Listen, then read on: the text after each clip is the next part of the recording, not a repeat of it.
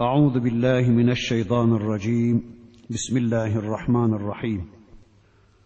الحمد لله رب العالمين والصلاة وأتم التسليم على سيدنا محمد المبعوث رحمة للعالمين. اللهم لا سهل إلا ما جعلته سهلا وأنت تجعل الحزن إذا شئت سهلا. اللهم علمنا ما ينفعنا وانفعنا بما علمتنا وزدنا علما برحمتك يا أرحم الراحمين. أما بعد. الذين آمنوا وعملوا الصالحات أن لهم جنات تجري من تحتها الأنهار كلما رزقوا منها من ثمرة رزقا. قالوا هذا الذي رزقنا من قبل وأتوا به متشابها ولهم فيها أزواج مطهرة.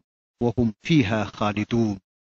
إن الله لا يستحيي أن يضرب مثلا ما بعوضة فما فوقها. فأما الذين آمنوا فيعلمون أنه الحق من ربهم. وأما الذين كفروا فيقولون ماذا أراد الله بهذا مثلا. يضل به كثيرا ويهدي به كثيرا وما يضل به إلا الفاسقين. الذين ينقضون عهد الله من بعد ميثاقه ويقطعون ما أمر الله به أن يوصل ويفسدون في الأرض. أولئك هم الخاسرون. كيف تكفرون بالله وكنتم أمواتا فأحياكم. ثم يميتكم ثم يحييكم ثم إليه ترجعون. صدق الله العظيم. Muhterem müminler, bir başka Müslüman çok rahat şunu diyebilmektedir. Eğer bizler gerçek Müslümanlar olabilseydik, bu ülkede herhalde İslami yayınlar yapan ciddi televizyonlarımız olacaktı. Demek ki bu arkadaşımıza göre de gerçek Müslümanlığın sonucu işte ciddi televizyonlara sahip olmakmış. Bir başkası eğer bizler cidden İslam'ı yaşayan insanlar olabilseydik bugün bizim kadınlarımız da plajlarda kendilerine yer bulabilirlerdi diyor. Demek ki gerçek Müslümanlığın sonucu bizim kadınlarımızın da plajlarda yer edinebilmeleriymiş. Bir başkası şunu diyebiliyor. Eğer bugün bizler ciddi Müslümanlar olabilseydik, bugün memleketimiz fabrikalardan geçilmeyecekti.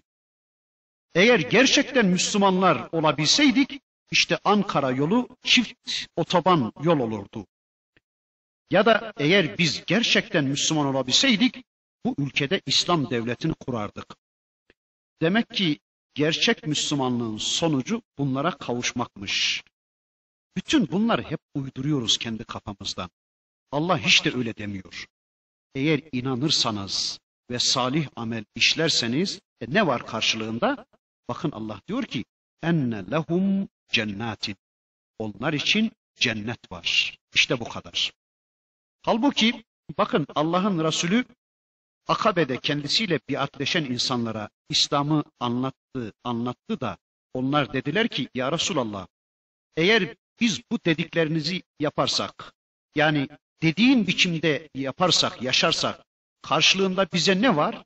Ne elde edeceğiz bu işin sonunda dediler. Allah'ın Resulü onlara buyurdu ki bu işin karşılığında hurma bahçeleri var demedi.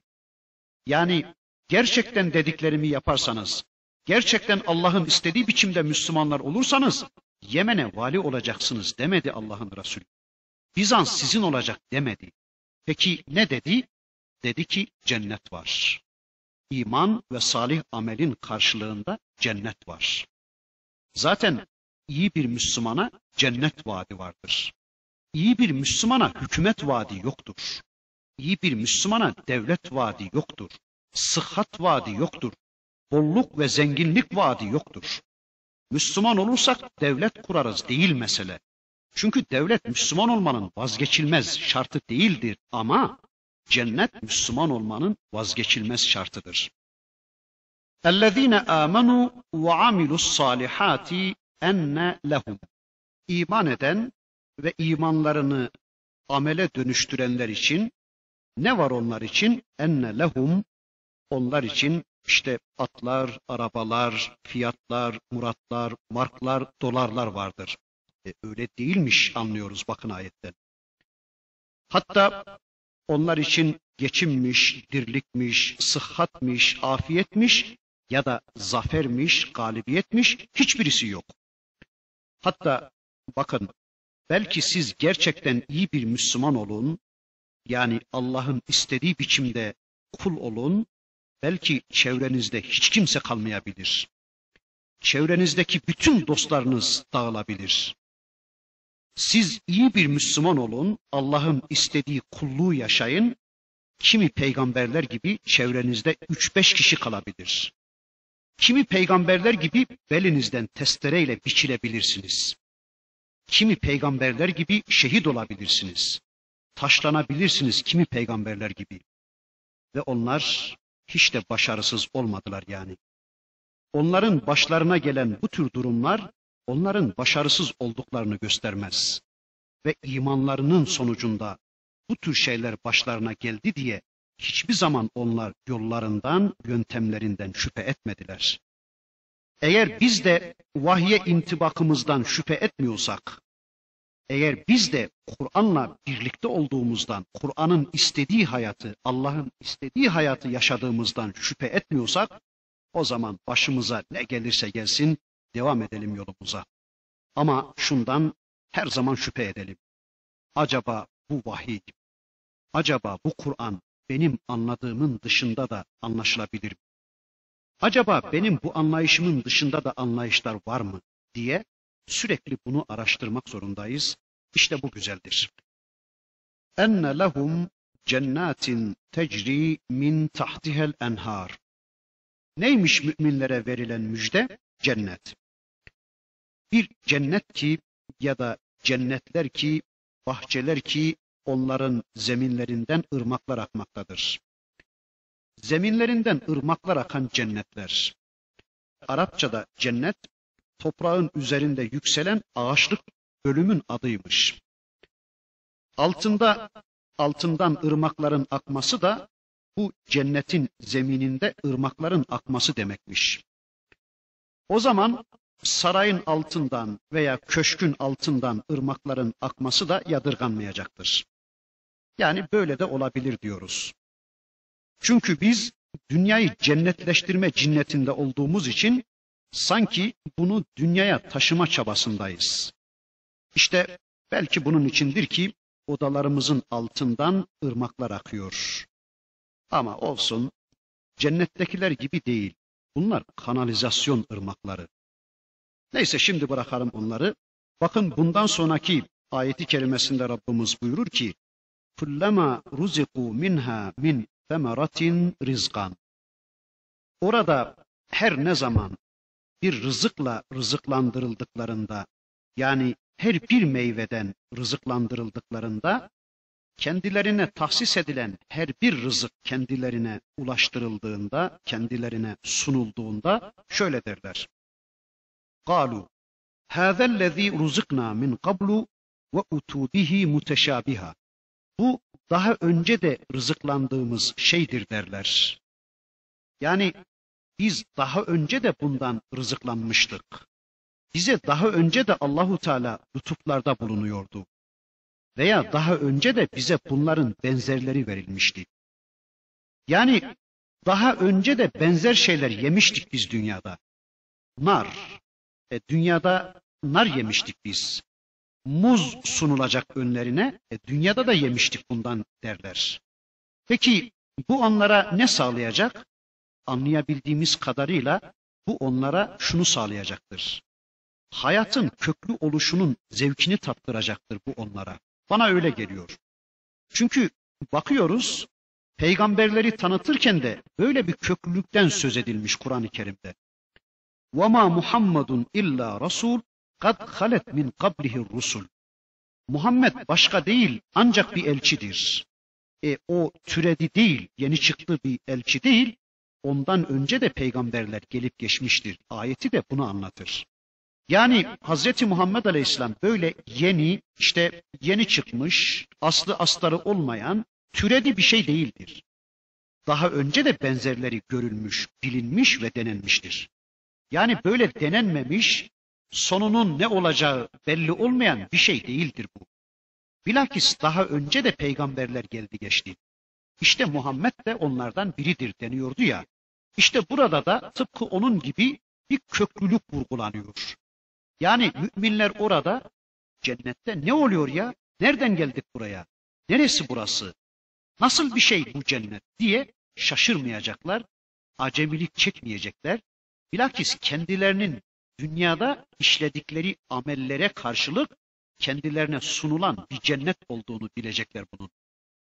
Mesela cennette kendilerine bir meyve sunulduğu zaman acemilik çekmeyecekler. Acaba bu nedir? İçinde zehir mi vardır? Nasıl yenir? Hiç bu konuda acemilik çekmeyecekler. Mesela bakın Mançurya'dan hiç bilmediğiniz, tatmadığınız bir meyve getirilip verseler şöyle bir duraklar insan değil mi? Ne ki bu acaba? Tadı nasıl? Tuzu nasıl filan diye bir tereddüt geçiririz değil mi? İşte cennette öyle bir acemilik olmayacaktır. Her bir meyve sunuldukça aa biz bunu daha evvel de yemiştik. Bize bunu Rabbimiz daha önce de ikram etmişti diyecekler. İşte ayeti kerimede anlatılan, anlayabildiğimiz kadarıyla tabi Allahu alem diyoruz. İşte budur. Bunun bir ikinci anlamı da yarım saat önce kendilerine hizmetçileri bir meyve sunmuşlardı. Şimdi aynı renkte, aynı özellikte bir ikincisi sunularak bu defa da çok farklı bir tat, çok farklı bir lezzette olduğunu görünce müminler aa hayret daha önce de bundan yemiştik. Yani yarım saat önce de bu elmadan yemiştik. Bir saat önce de bu muz bize takdim edilmişti ama bu daha farklıymış diyeceklerdir. Renkleri birbirine benzer fakat tatları başkadır. Ya da işte az evvel dediğimiz gibi biz bunları dünyadayken de yemiştik diyecekler. Halbuki oradaki süt ayrı, oradaki muz ayrı, oradaki portakal ayrıdır. Lakin bu ayrılığa rağmen dünyadakilerle bir benzerlik kurup böylece onlar dünyayı hatırlayacaklar. İşte biz dün dünyada da buna benzer şeyler tatmıştık diyecekler. Peki onlara bu tür rızıklar, bu tür meyveler sunulacak. Başka neler varmış bu cennetlikler için? Başka neleri vaat etmiş Rabbimiz bunlara? Bakın bundan sonraki ayeti kerimesinde onlara sunulacak bir başka nimeti Rabbimiz şöyle anlatır. وَلَهُمْ ف۪يهَا اَزْوَاجٌ مُضَحَّرَةٌ Bir de orada onlar için tertemiz zevceler vardır. Tertemiz eşler vardır. Ayeti kerimede kadının temizliğinden söz ediliyor. Ya da eşlerin temizliğinden bahsediliyor. Sadece kadın değil. Hem kadın hem koca için eşlerin temizliğinden bahsediliyor. Anlayabildiğimiz kadarıyla bunun anlamı şudur. Oradaki eşler hem madde olarak kan, idrar, koku, hayız, nifas, dışkı vesaire olmayacak şeklinde tertemiz, hem de mana olarak yani yalan, dolan cinsinden, aldatma cinsinden, ahlaksızlık, geçimsizlik cinsinden, gıybet, dedikodu cinsinden de bir kötülüğü, bir pisliği, necisliği, necesliği yani bir küfrü, nifakı, inkarı olmayacak tertemiz eşler verilecektir onlara. Bütün bu anlatılanlar kafirlerin kulağına gittiği halde, bunları duydukları halde hayret ki yine de ahireti inkar etmeye sebep bulabiliyorlar yani. Cennette Allah'ın müminler için hazırladığı bu nimetler anlatılınca ne yani? Onları biz de buluruz dünyada. Biz de elde ederiz. İstediğimizi buluruz dünyada. Bağ, bahçe, elma, armut, karı, kız istediğimiz kadarız. İstediğimiz kadar buluruz dünyada diyorlar ama وَهُمْ fiha halidun. onlar orada ebediyen kalacaklardır. O müminler o cennette ebediyen yaşarlar denilince işte orada adamların solukları kesiliyor. İşte orada pilleri bitiyor. Çünkü bunların elde ettiği şeylerin hiçbirisi sonsuz değildir. Kadın kız buluyorlar. Ne kadar, ne kadar istifade edebiliyorlar? Ölünceye kadar değil mi? Elma armut yiyebiliyorlar. Dünyanın çeşitli nimetlerini bulup onlardan istifade edebiliyorlar. Ama ne kadar? Hepsi dünya ile, hepsi ömürleriyle sınırlı şeylerdir.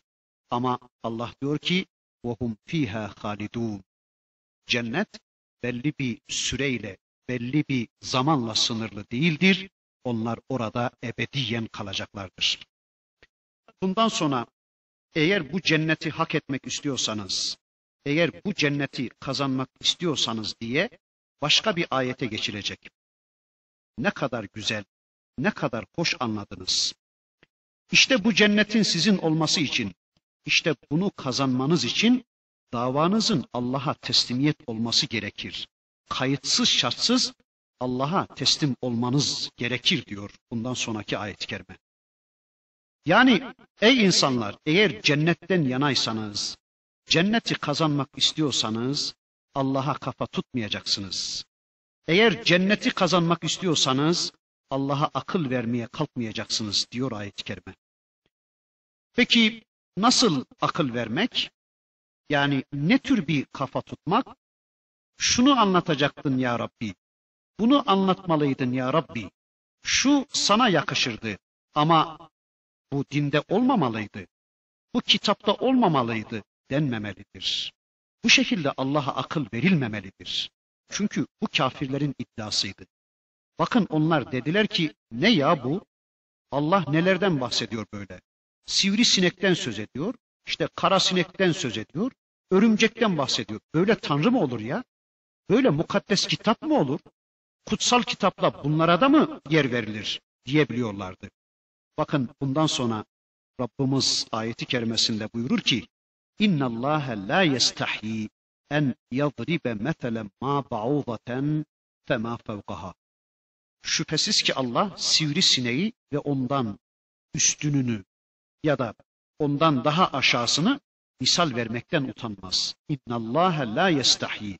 Allah kesinlikle utanmaz. Kesinlikle Allah haya etmez. En yadribe meselen ma ba'udaten fema fevkaha. Ne sinekten ne de sineğin üstünde, sineğin altında, kanadından ya da ondan çok daha küçük bir şeyden darbu mesel yapmaktan Allah asla utanmaz, asla haya etmez. Allah münafıklar için bu misali verince ya da Haç suresi 73. ayetindeki örnekten söz edince münafıklar Allah bu tür misaller vermekten münezzehtir dediler. Sonra da işte bu ayet gelmiştir deniyor. Allah buyurur ki Allah sivrisinekten ya da onun üstündeki bir şeyden ya da onun altındaki bir şeyden misal vermekten çekinmez, utanmaz. Bir de şunu ifade edelim. Kraldan fazla kralcı kesilmenin de anlamı yoktur. Allah burada la yestahyi yani utanmaz demişse efendim utanmaz demeyelim de çekinmez filan diyelim diye bir edepten söz ediyorlar. İyi ama Allah bizzat bunu kendine münasip bulmuşsa o zaman başka bir şey demeye çalışmanın anlamı yoktur diyoruz. Peki neymiş bu adamların dertleri? Bütün dert Allah sinekten söz etmiş. Hani Hac suresinde bakın Rabbimiz şöyle bir ayet indirmişti. Ya eyyühen nasu duribe meselun festemi'u leh. İnnellezîne ted'ûne min dûnillah len yahlukû zubâben velev içtema'û leh. وإن يسلبهم الذباب شيئا لا يستنقذوه منه ضعف الطالب والمطلوب Ey insanlar! Size bir misal verilmektedir. Size bir örnek verilmektedir. Şimdi dinleyin onu. Şüphe yok ki sizin Allah'ı bırakıp da onun berisinde dua ettikleriniz bir sinek bile yaratamazlar. Velev ki hepsi bunun için toplanıp yardımlaşsalar bile. Şayet sinek onlardan bir parça koparsa, yani o dua ettikleriniz putlardan sinek bir parça koparsa, o dua ettikleriniz onu sinekten kurtaramazlar. Talip de zayıf, matluk da. Yani parça koparıp kaçan sinek de zayıf, kendisinden parça koparılan putlar da zayıf. Allah böyle bir ayet indirmişti. Sebep şuydu bakın. Put yapıyordu müşrikler, o putlara tapınıyordu. Özel put odaları vardı. Putlarının işte alınlarına, burunlarına bal sürüyorlardı, çekici olsun diye. Sonra odayı kilitliyorlardı. Kimse puta zarar vermesin diye. Bakın put kendini koruyamayacak kadar güçsüz onların korumasına muhtaç ama yine de puta tapınıyorlar. Kapıyı kilitliyorlar kimse zarar vermesin diye. Sonra işte kapının anahtar deliğinden bir sinek içeri giriyor. Doğruca putun alnındaki, burnundaki o baldan bir parça koparıyor. Put o küçücük sineğin kendisinden böyle bir parça koparmasına bile engel olamıyor. Allah diyor ki: "Daufat talibu vel matlub." Yani parça koparıp kaçan sinek de zayıf, kendisinden parça koparılan putlar da zayıf. İşte Allah Haç suresinde böyle bir ayet indirdi. Yine Ankebut suresinde Allah örümcekten söz etti. Bakın ayeti kerime şöyle. مَثَلُ الَّذ۪ينَ اتَّخَذُوا مِنْ دُونِ اللّٰهِ اَوْلِيَاءَ كَمَثَلِ الْعَنْكَبُوتِ اتَّخَذَتْ بَيْتًا وَاِنَّ اَوْهَنَ الْبُيُوتِ لَبَيْتُ الْعَنْكَبُوتِ وَتِلْكَ الْاَمْثَالُ نَضْرِبُهَا لِلنَّاسِ وَمَا يَعْقِلُهَا إِلَّا الْعَالِمُونَ مَثَلُ الَّذ۪ينَ اتَّخَذُوا مِنْ دُونِ اللّٰهِ اَوْلِيَا Allah berisinde veliler edinenlerin hali işte örümcek gibidir ki bir örümceğin durumuna benzer ki o örümcek bir ev yapmıştır. İttehadet beyten. O örümcek bir ev edinmiştir. Ve inne evhenel buyuti lebeytul ankebut. Ama bilseler evlerin en zayıfı, evlerin en çürüğü hiç şüphesiz örümcek yuvasıdır. Şimdi Allah bu iki ayette örümcekten ve sinekten misal verince bunlar gariplerine gidiyor insanların. Olacak şey midir bu? Allah sinekten bahsediyor. Allah örümcekten söz ediyor. Yakışır mı bu Allah'ın şanına diye yaygarayı basıyorlar. Allah da onlara bakın şöyle cevap veriyor. Bana akıl vermeye, bana yol göstermeye kalkmayın. Ya Rabbi şunu şunu anlatmalıydın. Ya Rabbi şundan şundan bahsetmeliydin. Önce şunları anlatmalıydın. Şu şu konulara hiç girmemeliydin diyerek bana yol göstermeyin. Benim dediğimi ben dedim diye kabul edin. Ben ne demişsem, ben nasıl demişsem öylece kabul edin. İnna Allah la yestahi en yadribe meselen ma ba'udaten fema fevkaha. Sivrisinekten de söz eder Allah. Onun üstünde bir şeylerden de, kanadından da mesela onun üstünde bir şey ondan biraz daha büyük olan bir şeyden veya ondan daha küçük olan bir şeyden de Allah söz eder demektir bunun manası. Bundan sonra diyor ki bakın Rabbimiz فَاَمَّا الَّذ۪ينَ آمَنُوا فَيَعْلَمُونَ اَنَّهُ الْحَقُّ مِنْ رَبِّهِمْ İman edenlere gelince onlar Rablerinden gelen bir hak olduğunu bilirler. Yani iman edenler kesin bilirler ki hak Rablerinden gelendir. Allah neden bahsederse etsin, Allah ne anlatırsa anlatsın, iman edenler bilirler ki hak Rablerinden gelendir. Rab ne gönderdiyse, Rableri ne indirdiyse o haktır. İster büyük ister küçük olsun hiç fark etmez. Allah'tan ne gelmişse hak odur. Ya da hak Allah'tan gelendir. Hak babamın dediği değil, hak hocamın dediği değil, hak bizim cemaatin dediği değil, hak ABD'den gelen değil, hak Avrupa'dan gelen değil, hak Allah'tan gelendir ya da hukuk Allah hukukudur. Gerçek hukuk Allah'ın hukukudur. Allah'ın hukukunun üstünde hukuk düşünülemez. Allah hukukunun dışında kimsenin hukuk yapma hakkı yoktur. İşte Müslümanlar kesinlikle bilirler ki ister büyük ister küçük ne olursa olsun fark etmez. Allah'tan ne gelmişse hak odur. Hani Bakara suresinde de bir ayeti kerimesinde ileride gelecek Rabbimiz şöyle buyuruyor. El hakku min rabbike fela tekunenne minel mumterin. Peygamberim hak Rabbinden gelendir. O halde sakın şüphe edenlerden olma. Rabbinden gelen gerçek hak ve hakikat odur. O halde sakın siz şüphe edenlerden olmayın diyordu Allah. Bakın burada da aynen benzerini söylüyor. Allah dediyse tamam. Demek ki bu konu ancak böyle anlatılırmış. Demek ki bu konu en güzel sinekle veya örümcekle anlatılırmış. Allah böyle anlatmış. Başkasını bilmeyiz. Efendim işte kadın konusunda biraz şöyle düşünseydik. E niye? Ben kadını Allah'tan daha mı iyi düşüneceğim yani? Allah'ın düşündüğü yetmiyor mu? Efendim erkek konusunu şöyle anlasaydık. Hayır. Allah elbette en güzelini ortaya koyuyorsa aynen ona teslim olacağız. Ne dediyse aklımızı, mantığımızı işin içine karıştırmadan aynen kabul edeceğiz. O zaman bunun adına iman denecektir. İman edenler işte bunlardır. Bakın iman edenler ne derlermiş? فَاَمَّا الَّذ۪ينَ آمَنُوا فَيَعْلَمُونَ اَنَّهُ الْحَقُّ مِنْ رَبِّهِمْ İman edenler derlermiş ki hak Allah'tan gelendir.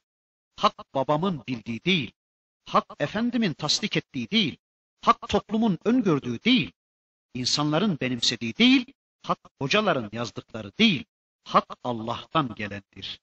Yani hak vahye mutabık olan gerçektir. Bakın Müslümanlar hakkı böyle bilirlermiş ya da Allah'tan gelenlerin tümünün hak olduğuna inanırlarmış ama وَأَمَّا الَّذ۪ينَ كَفَرُوا فَيَقُولُونَ مَاذَا اَرَادَ اللّٰهُ بِهَذَا مَثَلًا Beri taraftaki kafirler de aa ne oluyor? Allah bununla ne kastediyor acaba derler. Yani acaba ne demek istiyor Allah bununla? Yani Allah ne yapmak istiyor acaba? Nereye varmak istiyor acaba? diye güya merak ediyorlar ama asla kulluğa yanaşmıyorlardı.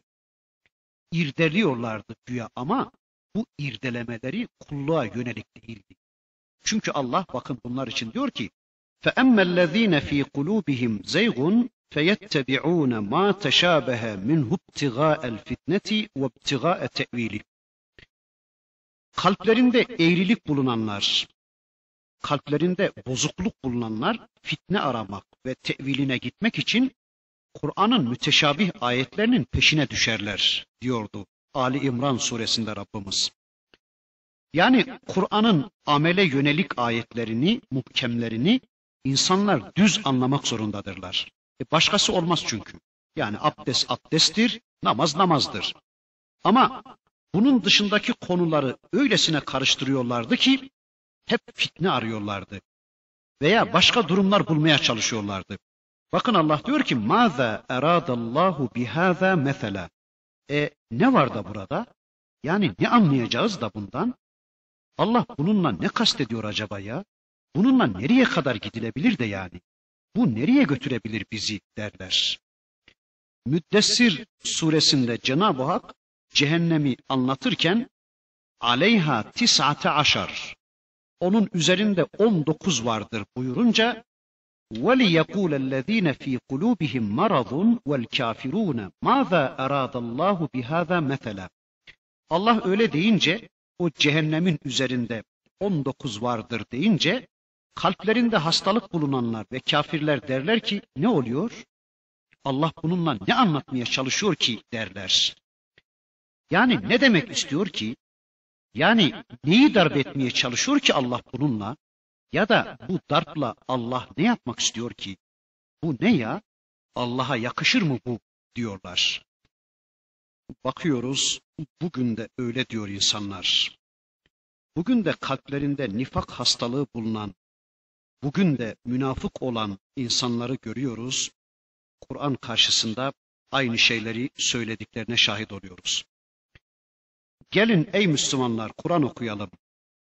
Gelin ey Müslümanlar kulluk kitabımız ne diyor bir tanıyalım da onun istediği biçimde Müslüman olalım dediğimiz zaman aynı insanların, aynı münafık karakterli insanların bugün de Kur'an'a karşı aynı ifadeleri kullandığına şahit oluyoruz.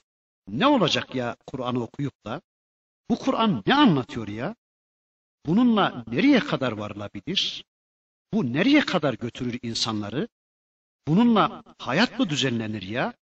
Bununla şehir mi idare edilir? Bununla belediyecilik mi yapılır? Bununla para mı kazanılır? Bununla makam mı kazanılır? Bununla devlete mi gidilir? Yani tamam anladık Kur'an Kur'an da e ne olacak okuyunca? Bununla devlet mi kurulur? Bununla cemaat mi örgütlenir? Bununla para mı kazanılır? Bununla iktidara mı gelinir? Aynen bugünkülerin de bunları dediklerine şahit oluyoruz. Kur'an okuyalım, Kur'an okuyalım. İyi kardeş anladık da ne olacak okuyup da? Oku oku. Bununla nereye kadar gidilebilir? Ne işe yarayacak bu okuma? Bize başka şeyler lazım. Bize örgütsel çalışmalardan söz et. Bize paradan söz et. bize sanayileşmeden söz et. Allah korusun bugün aynen bunları diyenleri de görüyoruz. Ama Allah diyor ki biz bunu iman edenlerin imanları artsın, küfredenlerin de fasıkların da fıskını artıralım diye biz bunu böylece yaptık diyor. Peki acaba bu tür ifadelerle, bu tür ayetlerle müminlerin imanları nasıl artar? Birincisi Allah'ım sen ne büyüksün, ne kadar yücesin sen ki yani 19'la bu işi hallediveriyorsun. Ya Rabbi sen ne kadar yücesin ki koskoca cehennem ve 19 melek. Yani kimileri Kur'an'la hidayet bulurken kimileri de Kur'an'la Kur'an sayesinde sapıklıklarını, sapıklık noktalarını anlamaktadırlar. Yudillu bihi kesiran ve yehdi bihi kesira. İşte bu misal ile Allah pek çoklarını saptırır, pek çoklarını da hidayete ulaştırır. Yani Kur'an'la kimileri sapıtırken kimileri hidayet bulur. Pek çoğu Kur'an'la sapıtırken pek çoğu Kur'an'la yol bulur. Onlar aslında bu ayet sebebiyle sapmışlar değil de zaten sapıktı bunlar da bu ayetle sapıklıklarını ishar ediyorlar demektir. Yani bunlarda küfür ve nifak zaten vardı da ayet bunu açığa çıkarmıştır diyoruz. Şimdi bu soruyu soranlar, Mâzâ eradallahu bihâzâ mesela? E Allah sivrisinekten söz ediyor. Yakışır mı bu Allah'a ya? Ya Allah bununla ne kastediyor acaba? Yani Allah bununla neyi darp etmeye çalışıyor diye soranlar, şimdi bunlar bu misallerde ne denilmek istendiğini anladıkları zaman iman edecekler mi? Kesinlikle. Bunların derdi iman değil. Bunların derdi zaten imandan kaçmak da buna delil arıyorlar yani. Bakın bu bize Kur'an'a iki türlü yaklaşım metodunun olduğunu anlatır. Kur'an'la beraberlikte iki türlü yöntem var. Ya da şöyle söyleyelim, insanların Kur'an'a muracatında iki yöntem var. Birisi, insanlar önce kendilerini Allah bana önce şunu şunu anlatmalıdır diye şartlandırırlar ve onun cevabını aramak üzere Kur'an'a başvururlar. Yani böyle şartlı, sınırlı, tahditli, özel bir yaklaşım modelidir bu. Bunu da ikiye ayırabiliriz. Birincisi, ya kendi dünya görüşünü desteklemek için Kur'an'a başvururlar veya aradıkları sorunun cevabını o tahditte bulmaya çalışırlar. Mesela adam demokratiktir ama Müslümanlığı da elden bırakmamak çabasındadır. Veya adam feministtir veya ırkçıdır veya işte pragmatisttir, faydacıdır veya humanisttir yani insancıdır. Aman insan hakları, aman insan sevgisi filan diyordur. Bunu temel kabul etmiştir adam ama bunu Kur'an'ın da desteklemesi gerekmektedir. Öyle ya e, Tanrı bundan başkasını da emredecek değildir elbette diyordur. Ve Kur'an'a işte bu duyguyla müracaat etmektedir. Bu sapıklıktır tabi.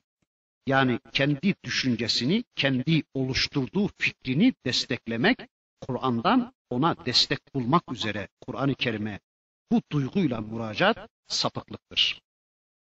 Bir de sorduğu soruya sadece sorduğu kadarıyla Allah'ın cevap vermesini ister. Mesela ya Rabbi babam öldü işte şunum şunum var ne kadar mirastan alacağız? Allah'tan sadece o bölümü ister. Sadece o bölümü sorar. Halbuki Allah bunu anlatırken ondan sonra bir şeyler daha söyler. Ama o bölüme hiç bakmaz adam.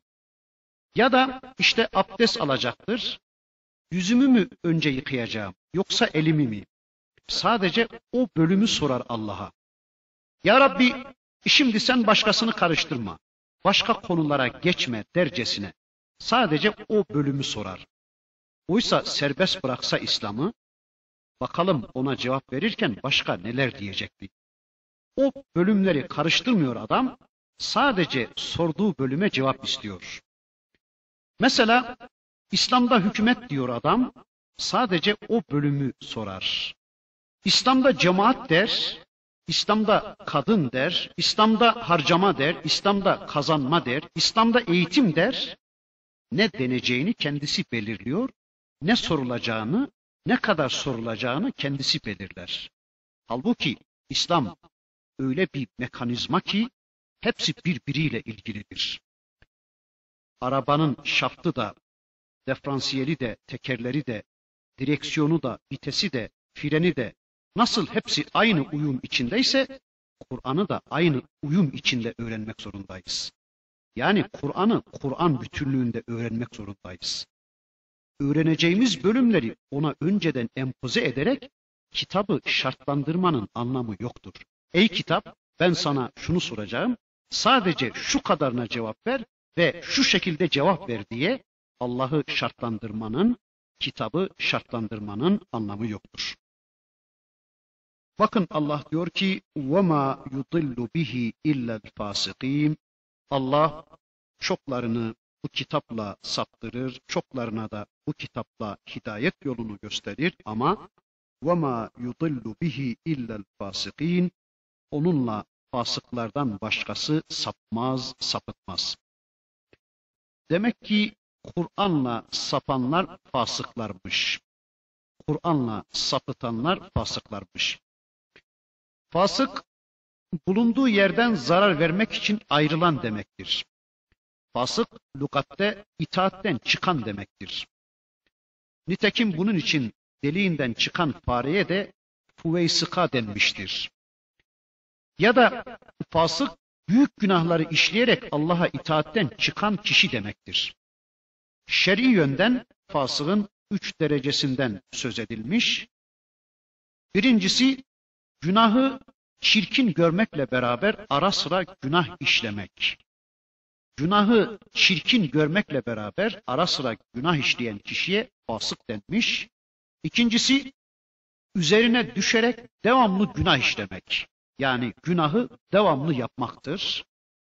Üçüncüsü de çirkinliğini inkar ederek günahı işlemektir. Bu üçüncü tabaka küfür derecesidir. Yani fasık bu duruma gelmedikçe onun adı kafir değil Müslümandır. Şu halde fasık lafzı içinde kafirler bulunabileceği gibi imanlarını kaybetmemiş insanlar da bulunabilir. Ama şu aşağıda sayılacak olan sıfatların tamamı bir adamda mevcut ise o zaman bu adam kesin kafirdir diyeceğiz. Bakın Rabbimiz bundan sonraki ayeti kerimesinde fasığın şartlarını ya da fasıkların sıfatlarını şöyle anlatmaya başlıyor.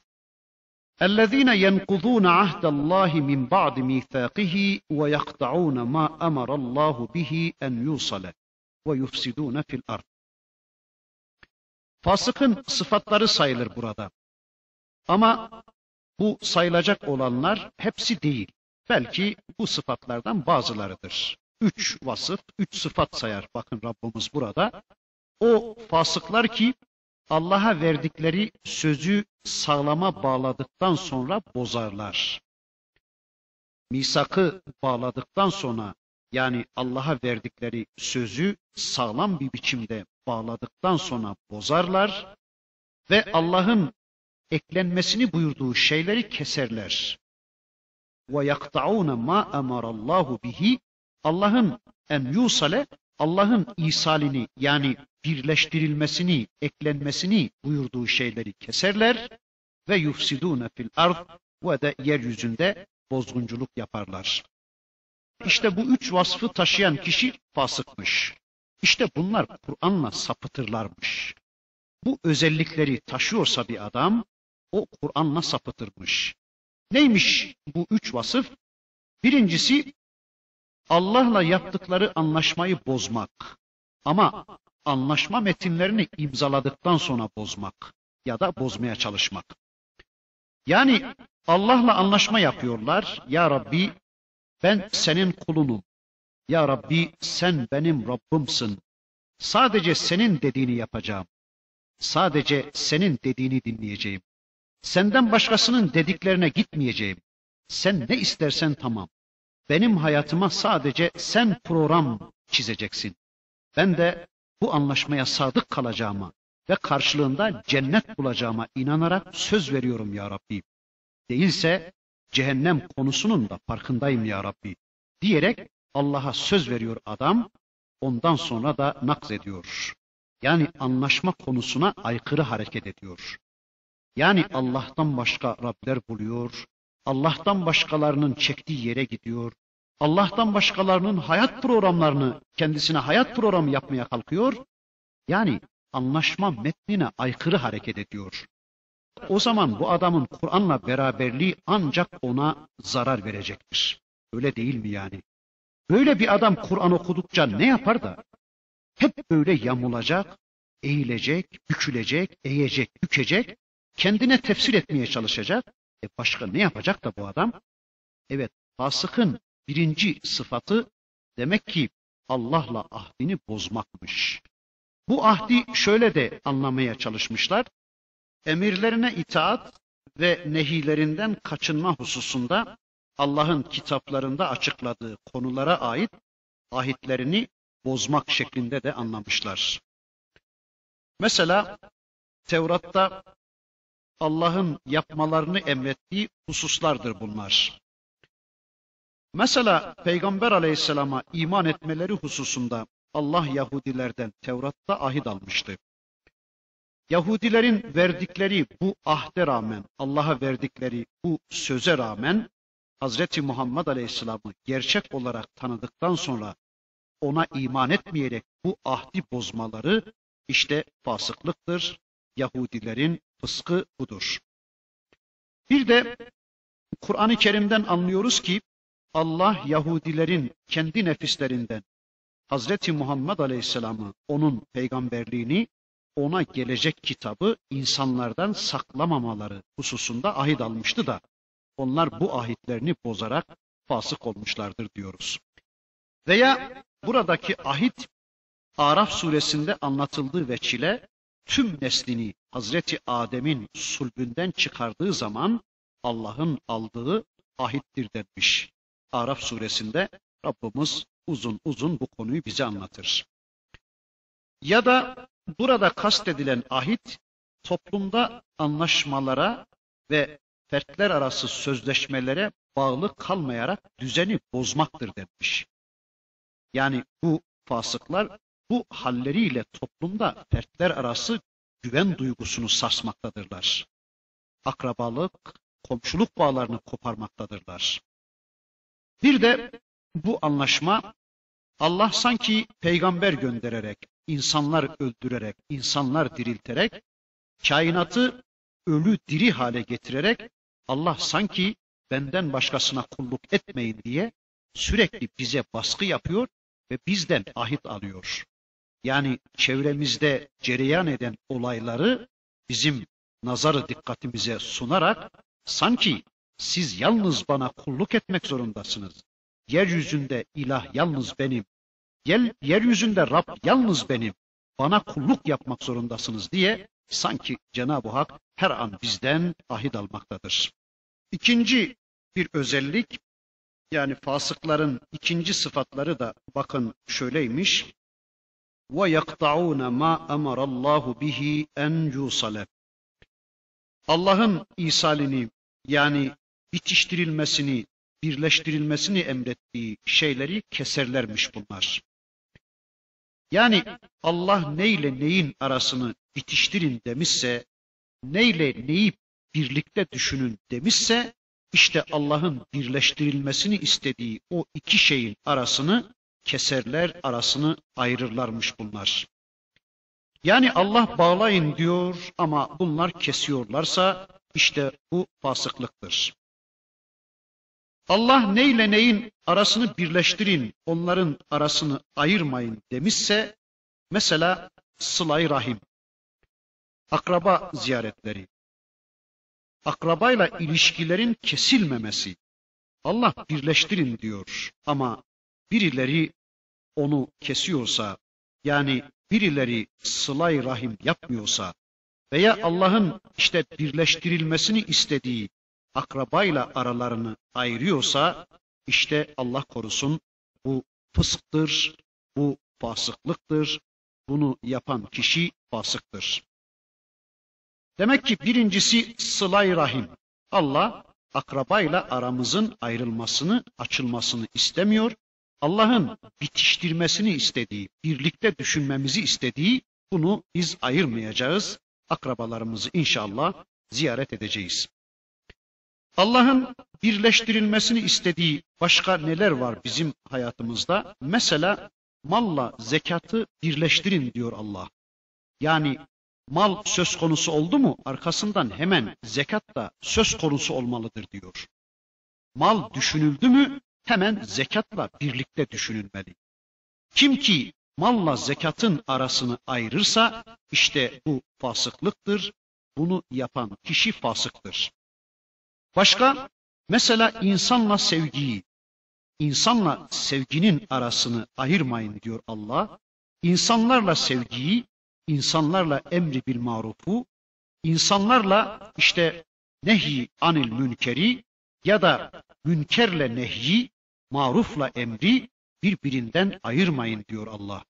Bu ikisinin arasını ayırmak fısktır, fasıklıktır diyor. Veya başla örtüyü ayırmayın diyor Allah. Baş gündeme geldi mi hemen örtü de gündeme gelecektir. Başla örtünün birleştirilmesini Allah istemektedir. İşte bunu ayıran, bu ikisinin arasını ayıran kişi başı örtüden ayrı düşünen ya da örtüyü baştan ayrı düşünen kişi Allah korusun bu fasıktır ve bu eylem fısktır. Veya vakitle namazı birlikte düşünün diyor Allah. Vakit dendi mi hemen namaz akla gelmeli ya da namaz dendi mi hemen vakitle birlikte düşünülmeli. Ama vakitle namazın arasını ayıran kişi, vakti idrak ettiği halde o vaktin namazını kılmayan kişi işte bu fasıktır. Başka selam vermeyle selam almanın arasını ayıran kişi fasıktır. Davetle icabetin arasını ayıran kişi fasıktır. İmanla amelin arasını ayırmak fısktır. Emirle itaatı ayırmak fısktır ya da sakalla suratı ayırmak fasıklıktır. Surat dendi mi sakal akla gelecektir. Çünkü bakın kadınların suratında sakal bitmiyor. İşte Allah neyin neyle bitiştirilmesini emrediyorsa onu onunla birlikte düşünmek zorundayız. Başla örtüyü, sakalla suratı birlikte düşünmek zorundayız. Yani Allah neyi neyle birleştirmemizi, neyi neyle beraber kılmamızı, aralarını açmamamızı istiyorsa onu ayırmamamız gerekiyor. Mesela Müslümanla nasihatı ayıramayız. Müslümanla nasihatin arasını ayıramayız. Birilerinin nasihatımıza ihtiyacı varsa ve biz de Müslümansak o Müslümanla nasihatin arasını ayıramayız. Allah korusun bu fasıklık olur. Selamla selam almanın arasını ayıramayız. Hastayla ziyaretin arasını ayıramayız. Ziyafetle icabeti birleştirin diyor Allah. O zaman bu ikisinin arasını ayıramayız. Yani Allah'ın emir ve nehilerinin aksine hareket etmeyin diyor ayeti kerime. İşte buna riayet etmek zorundayız. Aksi takdirde fasıklardan oluruz Allah korusun. Özellikle de sılay rahim söyleniyor burada. Yani rahim karabeti, rahim yakınlığı. Yani kan bağıyla beraber olduğumuz varlıklarla ilgiyi ve alakayı kesersek Allah korusun fasıklardan oluruz.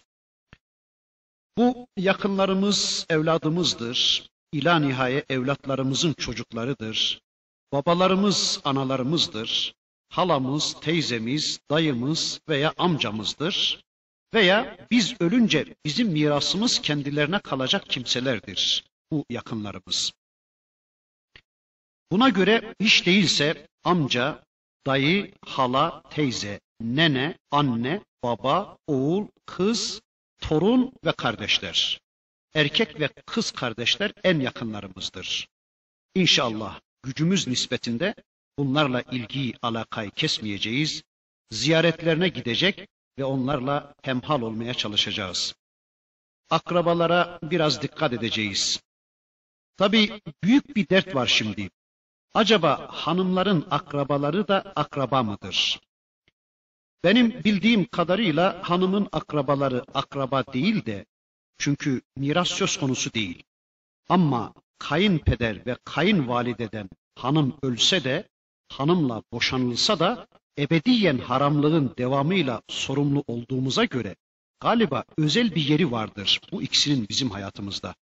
Yani hanım ölse de kayınvalide ile beraber oturabileceğiz, eline dokunabileceğiz, birlikte yolculuk yapabileceğiz gibi ayrıca bir sorumluluk yüklenmiş oluyor. Evet, kayınpeder, kayınvalide. Geri kalanlara gelince at onları demenin anlamı yoktur tabi. Hani kadının kadınlık güllerinin açması için böyle akrabalardan getirilecek sularla sulanması gerekiyorsa, yani başka suyu kabul etmiyorsa o toprak, o zaman öyle bir suyla onun sulanması senin geçimin için güzel olacaktır diyoruz. Onları da atmanın anlamı yoktur diyoruz. Ama dinine, ırzına, ahlakına, firasetine, imanına engel olacak bir akraba pozisyonuysa baban bile olsa siler geçersin.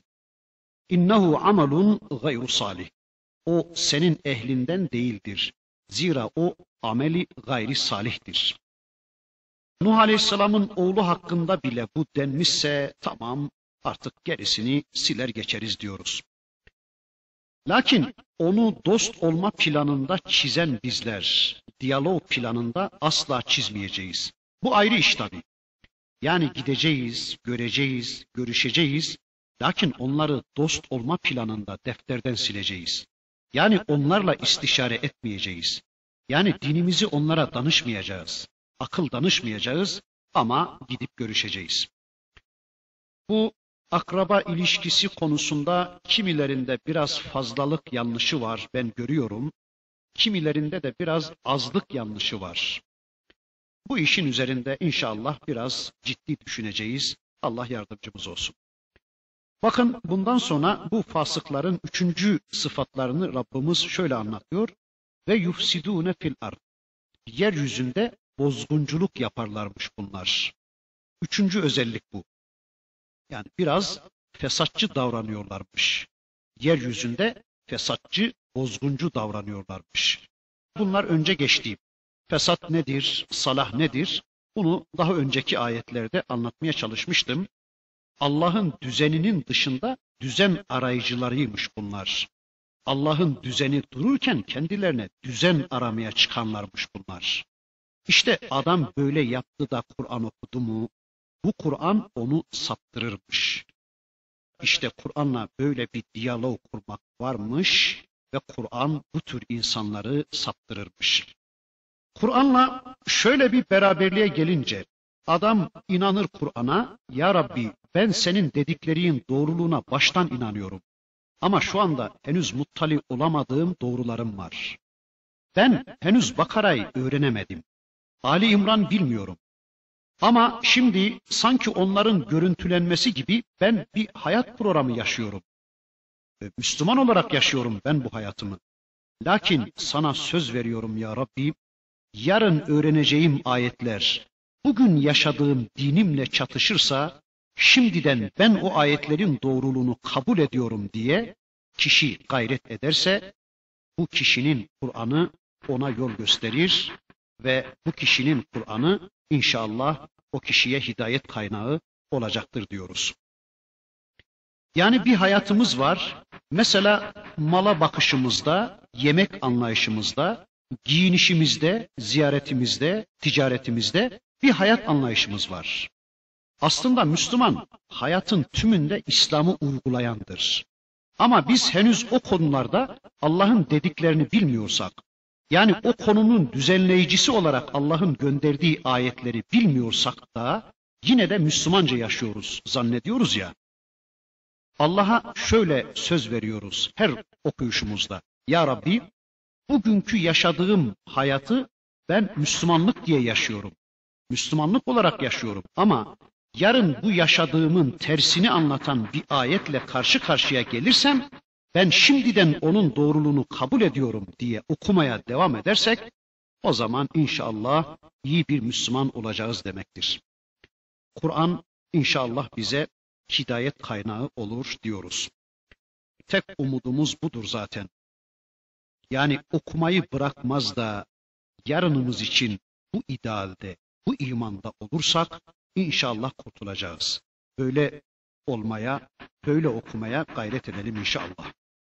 Bundan sonra diyor ki bakın Rabbimiz ulaike humul hasirun onlar hüsrana uğrayanların ta kendileridir.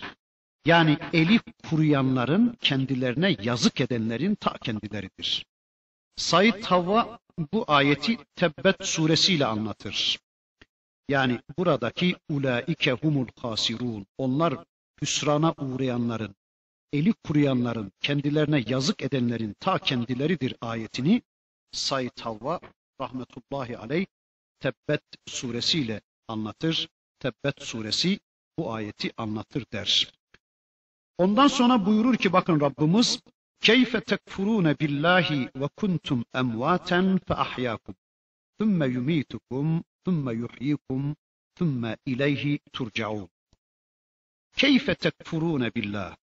Allah'ı nasıl da inkar edersiniz ki ve kuntum emvaten fe ahyakum. Siz ölüler idiniz de o Allah sizi diriltti. Thumme yumitukum, thumme yuhyikum, thumme ileyhi turcaun. Sonra Allah sizi bir daha öldürecek, sonra sizi yine diriltecek, sonra ileyhi turcaun ona döndürüleceksiniz. Allah bakın ayeti kerimeye taaccüp ifadesiyle başlamış. Keyfe nasıl oluyor da bütün bu gerçekler ortadayken Allah'ı inkar ediyorlar? Allah hayret çağrıştıran bir ifadeyle söze başlıyor. Gerçekten de küfür hayret edilecek bir durumdur.